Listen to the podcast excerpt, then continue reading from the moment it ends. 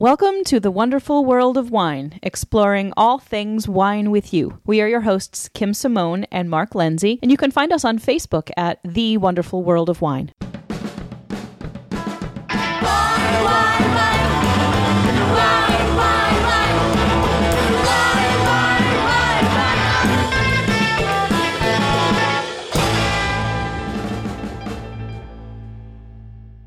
Hi there, and welcome to the wonderful world of wine, exploring all things wine with you. We are your hosts, Kim and Mark, and today we're going to be talking about a number of topics that hopefully will be of interest to you. And the first one is the topic of being able or not being able to use coupons for wine in the state of Massachusetts. Yes, Kim. Yes. How are you? Sorry, I'm well. How I are you? sleeping. Sorry. Yes, this is. I wanted to get your opinion on this, Kim, because as a retailer, this specific article was talking about how consumers want coupons, but there's retailers that are big retailers that are pushing it, and consumers want it, but little retailers don't want it. So I wanted to give you some of the percentages here that they gave. 87% of consumers say they want to use a coupon when they buy wine. Well, this sort of makes sense to me because consumers are so used to being able to use coupons for everything else that when you get into products like wine that contain alcohol, there are more significant rules attached to the sale of these items. So it wasn't really anything that I had thought too much about, but it was interesting to read about. Yeah, so listeners are probably saying, "Yeah, I haven't seen a coupon yeah, for like wine." in scratch your head like, oh, So that's right. There, there no is a law in Massachusetts that over-the-counter coupons are not allowed. So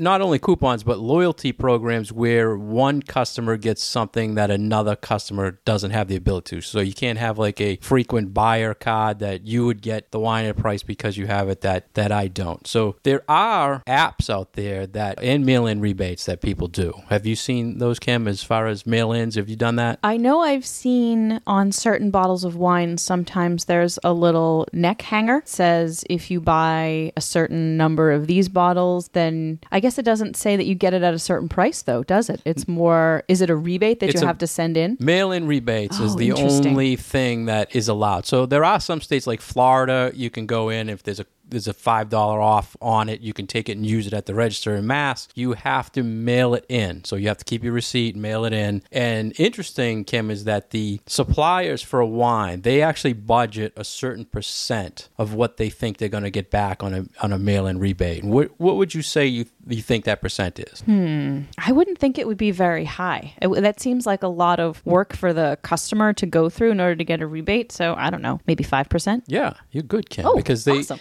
they actually the percentage people mail in is very low. So if they get anywhere over ten percent, it could actually wipe out their their budget. It's bad news. So Wow.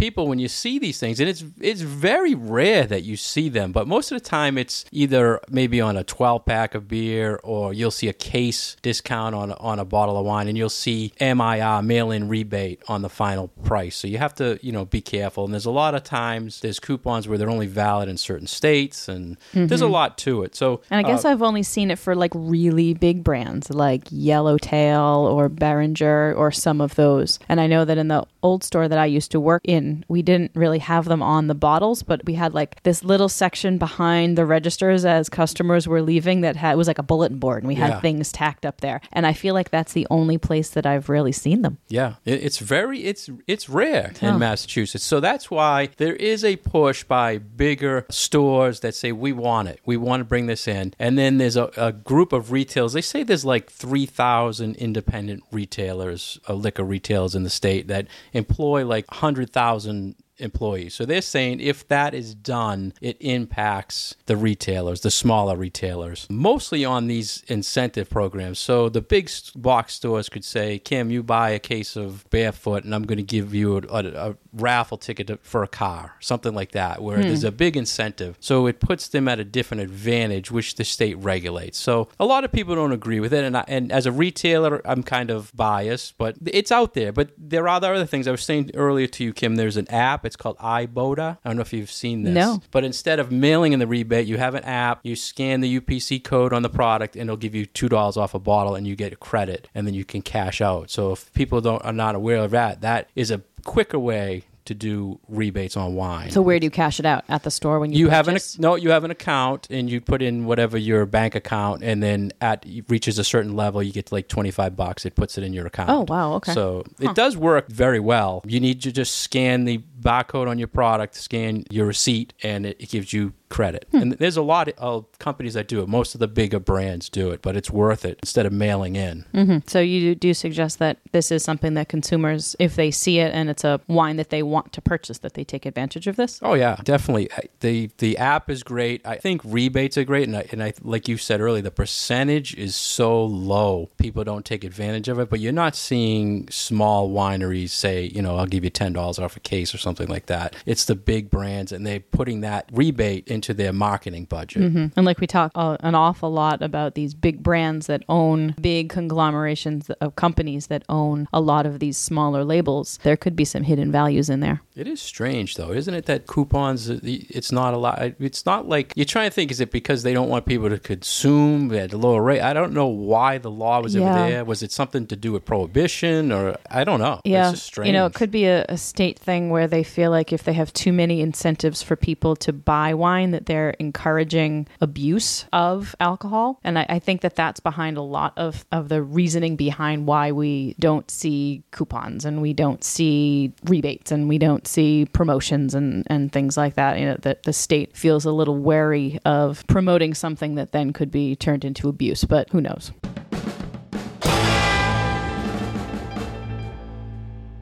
Thank you for listening to The Wonderful World of Wine. We are your hosts, Mark Lindsay and Kim Simone. If you'd like to get more information about Kim, please go to her website at vinitaswineworks.com. If you'd like to get more information about myself, please go to franklinliquors.com. If you'd like more information about our show, please go to Facebook and find The Wonderful World of Wine. Next, we want to talk about an article that was in Wine Enthusiast magazine about Vinho Verde wine. Now, Kim, Vinho Verde is a region and a wine type. So let's talk to our listeners about this interesting Portuguese wine. Right. So this is one of those cases where I feel like the wine labeling can be a little con- confusing for customers. And I've seen this confusion for years. And a lot of it has to do with the fact that the predominant style of this wine is a light, easy to drink, pretty bright, young, fresh white wine. So a lot of people think that the Verde in Vinho Verde is referring to sort of the greenness of it being young. But it really has more to do with the area of Portugal where this wine is produced. So is,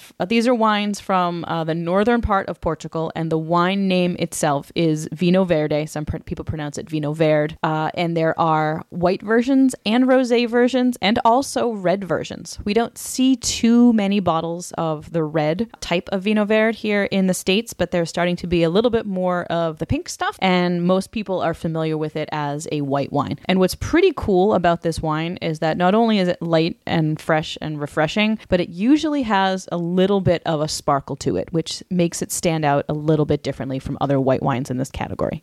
Yes, fizzy, slight fizzy Slightly wine. fizzy, not as fizzy as a Moscato. Usually, it's just got like just a little kind of tickle your palate kind of a spritz to it, but it's it's good stuff. It's in low cost too. You can find this, you know, ten dollars and and up. It's it's a good value in Portuguese wine. And refresh my memory, Kim. Verde is that translated to meaning green? It is what translated into meaning green, but they mean more that the the area is like the the countryside is very green in color. So it's not referring to the youngness of the wine, the youth of the wine, I guess you could say, as a lot of consumers do associate this verde as oh oh young, like young green, fresh kind of sort of. But it's more that the area of Portugal that it comes from is very lush and very green and very like rolling hillsides kind of a place. And the region is located northwest corner of, of Portugal, and it has a lot of sub-regions. But Vinho Verde White Blend is actually a blend of around seven different white grapes. And one of the more popular grapes is uh, Alvarinho, which is Albarino in Spain.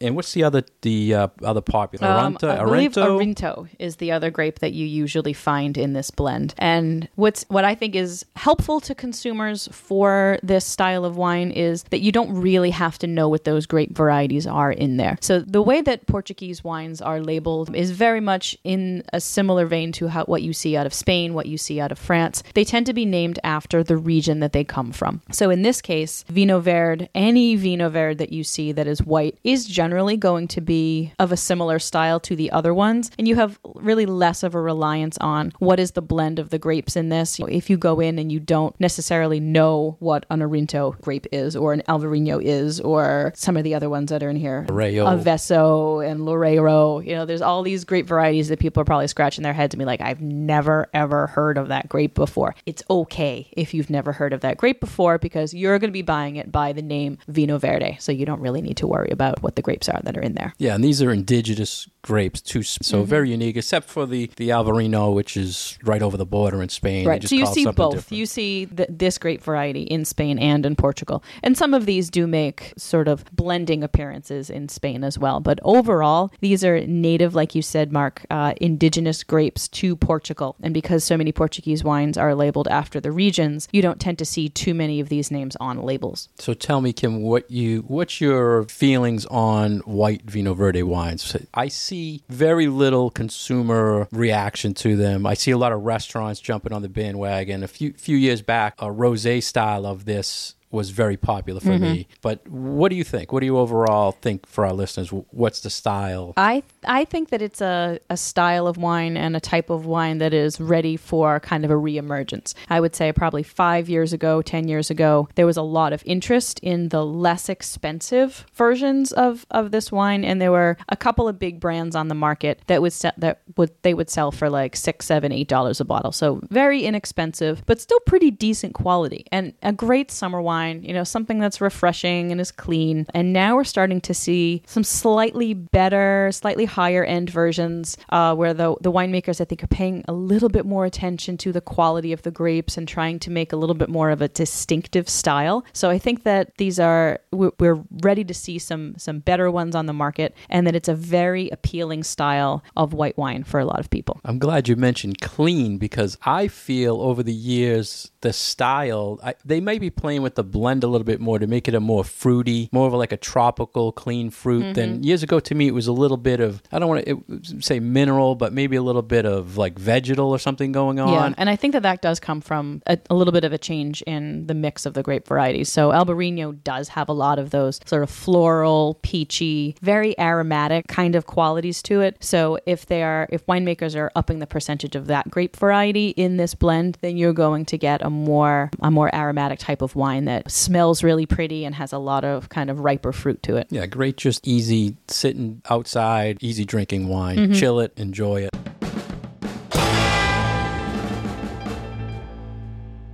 You're listening to The Wonderful World of Wine. We're your hosts, Kim Simone and Mark Lindsay. You can find out more about myself at my website, vinitaswineworks.com, and you can find out more about Mark at franklinliquors.com. Interesting article we ran across that I'm sure people have run across from time to time the question of should you drink alcohol while you are taking antibiotics? And this I thought was somewhat fascinating because the author kind of went back and forth talking about myths about drinking while you are taking medications and then a little bit more of a liberal view of well you know one glass isn't going to kill you so i thought it was you know they kind of tried to play devil's advocate a little bit and uh, and go back and forth. So this was from business insider which uh, often does a lot of topics related to wine and alcohol in general. What was your take on uh, on some of their points in this one mark? Exactly what you just said, Kim, because at first it was like these are it's a myth that you can't drink and be on antibiotics. But but the first thing it started out with, you know, is one glass uh, won't kill you. If you have a Right. glass of wine and you're on antibiotics, it won't kill you. But what does that mean? Is it good? Is it okay? Or- Right. I so- thought it was interesting that some of the myths were it almost was like uh, trying to make sure that people just didn't drink in general. Not that there was anything necessarily wrong with drinking while taking medication, but as a, a kind of a scare tactic to keep people from drinking in the first place. Yeah, and there was a, a lot of background as far as this was big in the 50s. So I, I- were antibiotics was just released in the 50s. I would think it was before that. It was 20th century though. It- so it said in the 50s they had this big thing, you know, don't don't drink and with your antibiotics, but they also had a little thing, I don't know if you saw it, Kim, it says you shouldn't have sex and, and drink Right. either on antibiotics. So I don't know, people probably think, whoa, you know, but let's go on to some of the other stuff. It will make you more, it said tired, nauseous, dizzy, and give you an upset stomach. So right away, that's saying, I wouldn't think that's a myth. I mean, this will happen. Right. There's antibiotics that if you do this. drink too much. Yeah so you know your antibiotics might be messing with your stomach because they are changing the the gut bacteria of your of your system. So if you already know that you're taking medication that is maybe going to lead to a little bit of an upset stomach then maybe you don't want to add alcohol in there too. I was also thinking along the lines of when you're taking antibiotics and you are sort of changing that microbiome of your your digestive tract that it might make you more susceptible to having alcohol enter your bloodstream quicker. And i don't know if that's true or not but i just thought it was an interesting sort of head scratching moment of well if there's other things going on in your insides when you're taking these sorts of medications then maybe you do want to stay away from alcohol because it might be entering your system a little faster and then you don't necessarily know how you're going to react to it See, we're on the same page on some things. Then you go totally scientific. So I was thinking first off, when I'm on antibiotics, do I drink wine? Do I want to drink wine? I was trying to think of If you're feeling sick I? anyway, do you want to drink? But Right? then I'm thinking, like, all right, so say you're sick enough to need to be on antibiotics. I don't know what you might have, but something that requires you to have some, you know, some sort of medication. Hopefully that's going to kick in in a day or two, but you might still need to take that medication for a week. Or if you have Lyme disease, you're on that stuff for a month. So, I mean, after five days, you might be feeling better. Does that mean that you can't have wine later on when you're feel already feeling better? So Yeah, I don't know. Most This- of the time, it's uh, so many days, right? Right. You have to take it. So yeah, but I, I'm thinking I can't. I mean, I love wine, but I would think if I'm on an antibiotic, I want that antibiotic, nothing to fight it. So I wouldn't, you know. And you're thinking, what's why? You know, the scientific. Right. I'm just thinking, did I ever? Right. Uh, do I know, feel so- do I even feel like it? And that was a lot of what they talked about in this article is that when you do have alcohol in your system that it may slow your healing and that it may m- not necessarily interact with the medication that you're taking, but it might kind of lower your immunity anyway, especially if you're a regular drinker. So maybe be on uh, on the safe side and just take a break from it while you let your uh, your medications and your rest do what it needs to do inside your body. Yeah, I'm sure it can cause reactions. It- And they do talk about ya. specific It does say a- that on the little jar, right? Right, don't take this with something. alcohol. Or, now, I was thinking also, Kim, they, they have vitamin water, right? What about antibiotic wine? And you, Oh, you know, no. huh? You get the, the antibiotics plus a, it's a mixture. We have all these. You never like my inventions. I thought that one would sell.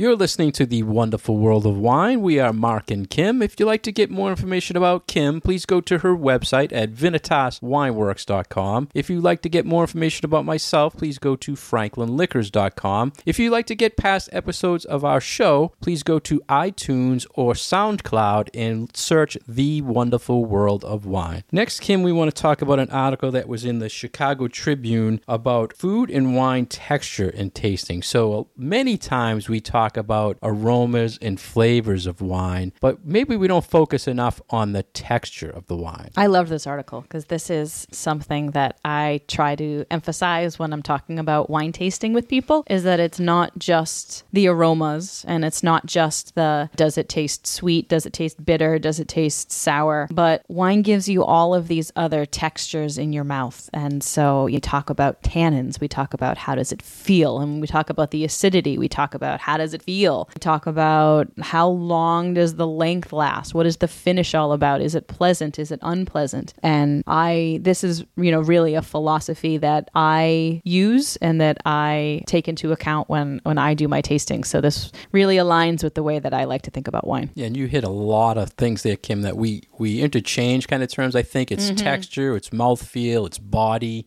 And I think because there's no like universal way, pe different people who talk about wine use different terms. And I think that can be confusing for consumers, but it's also, you know, sometimes a little bit confusing for us because you can talk about texture and you can talk about flavor, but when you talk what's what's sugar? Is sugar a flavor? is sugar a texture? There's no like universal approach to this. So we are all sort of not making it up as we go along, but each person who either sells wine or talks about wine or educates about wine, we kind of all have our have our own take on it. And I think they all add up to something that's going on in your mouth that we're trying to find better ways to describe Mm-hmm. to people. And if for me, it's like if I'm telling someone, "Oh, this this wine has it's bitter but has great body," and people, you can kind of tell if people are not following what you're saying. So you have to find other ways to describe it. And we use for body, we use our milk analogy for weights and stuff like that. Uh, so it's difficult. And one of the things they mentioned, I think, in this article was it's common that someone says the texture or the wine is smooth. Right.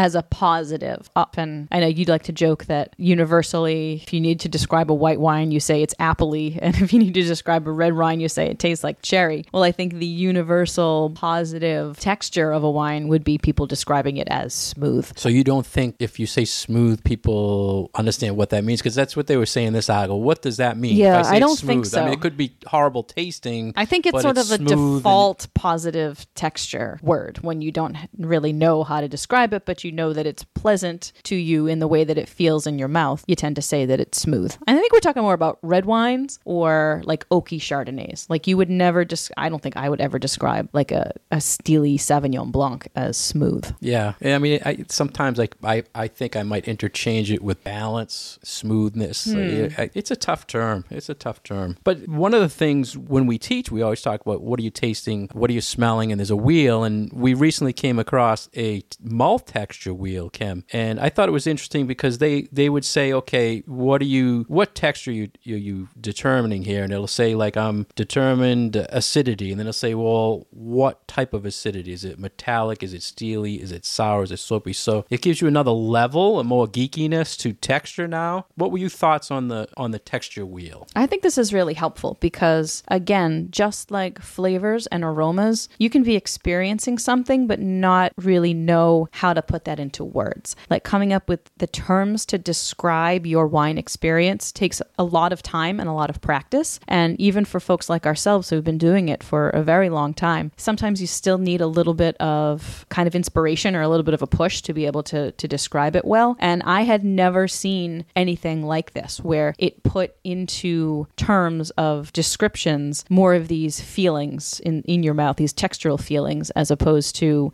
flavors. So I, I actually think that this is really handy. And I think I'm going to add to it and, and use it, and it'll help me describe wines a little bit better. And I loved the whole section where they're really talking about tannins. And it's like half the wheel is talking about tannins. And they put it under the category of astringency, which because tannins have this sort of bitterness to them, it leads to a bit of an astringent feeling and flavor, but that can also be a positive. So it goes all the way from like a harsh kind of harshness where they're talking, the words they use are hard and aggressive and abrasive, and then to things that are on the other side where it's velvety and smooth and chalky and dusty. So there's all of these different words, and you might find the word, I don't know, grippy and chewy, which I see as not necessarily the, what you're looking for. And then somebody else could be like, oh, yeah, I really like that texture. So being able to describe these tannins and, you know, to a lesser extent, the acidity with a bunch of words that then you can hopefully compare them to how other people are experiencing them, I,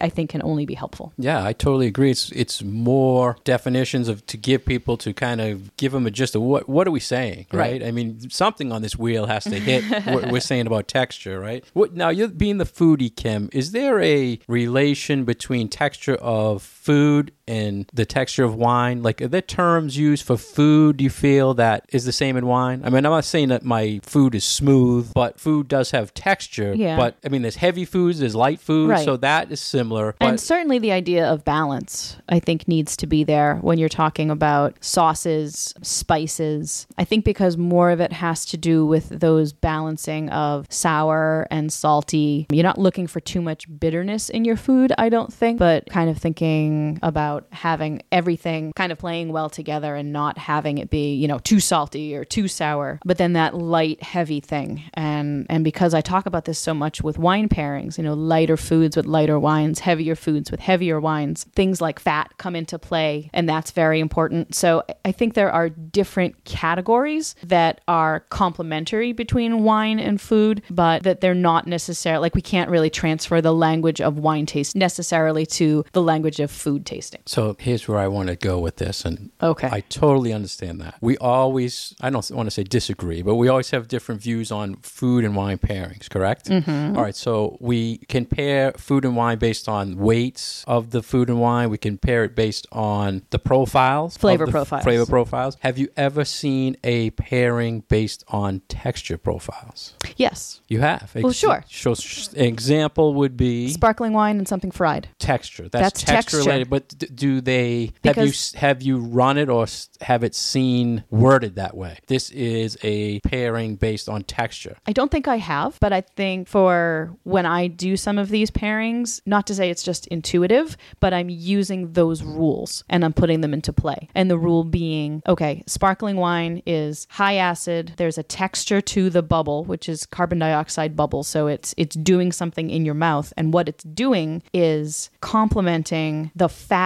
of the fried food. So you're doing with that what you're doing with red wine and steak. So you're you're doing a wine that interacts with fat and makes the whole dish feel more balanced inside your mouth. Now, usually, do you explain it as a texture way, or you explain it more as the I wouldn't explain it as a flavor and not necessarily weight. That that is an example that I feel really does come down to texture. Yeah. Oh, I'm glad. I'm, I'm See, glad I had an a- example for you. Yeah, no, I'm glad because, I, but I feel we it's not explained as a texture Right. pairing. So, But I, it's the same thing with like creamy cheese and dry, steely white wine. It's the same exact thing. So, like light white wine, actually, I kind of like Chardonnay and Brie. You know, they're both creaminess. and creamy. Yeah. So it's the So creaminess. So you the have texture. the acid of the wine and the creaminess of the cheese, and you put them together, and you have something that's greater than the sum of its parts. Yeah, that's, That's excellent example. Yeah, excellent example. So I'm going to keep on working on some ideas for a texture pairing between food and wine because I do find that pretty fascinating.